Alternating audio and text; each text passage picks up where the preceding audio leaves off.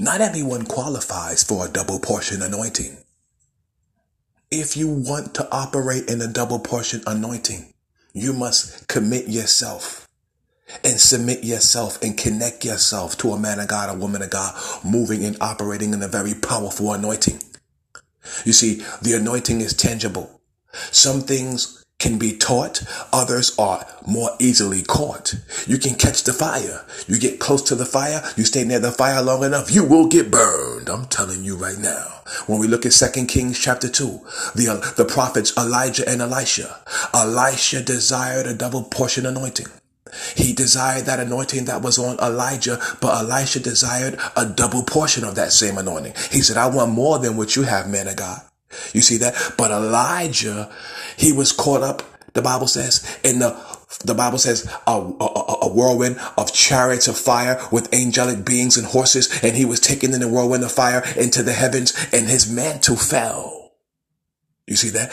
And Elijah told him, if you see me when I'm caught up into the heavens, when God catches me up and takes me up out of here, if you see me while I'm going up and that mantle comes down, you will receive your request because Elisha wanted a double portion anointing. Elijah was leaving. He was being taken up. But before he left, because God gave him advanced knowledge, God spoke to him prophetically and told him, I will be taking you up out of here.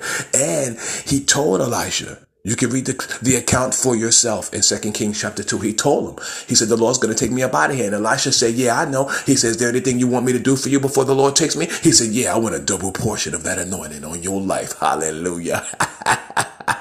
Amen. And so my point is there was a connection.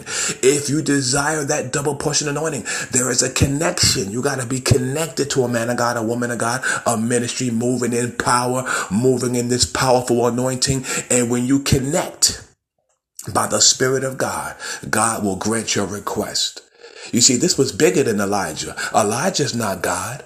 It was Elisha's heart that was in the right place. You see that? And God allowed Elijah to release that mantle. But my point is, it's God's anointing. It's God's double portion mantle. It's God's double portion anointing. You see that God is the one who anoints us. God is the one who establishes us and raises us up. I'm telling you right now to do ministry for his glory. Hallelujah. And so that's the key. A lot of people ripping and running throughout the body of Christ, running around in the church, talking about, I got a double portion. I want a double portion, but they don't pay the price. They don't make the sacrifice, which is committing yourself to a man of God, committing yourself to a woman of God. I'm telling you right now, that's how Elisha got it. And God honored his commitment and his submission to the man of God. And God released that anointing and he received a double portion of the anointing that was on Elijah's life. I'm telling you right now, and I'm gone. Praise Jesus, the Lamb of God and the Lion of the tribe of Judah forevermore.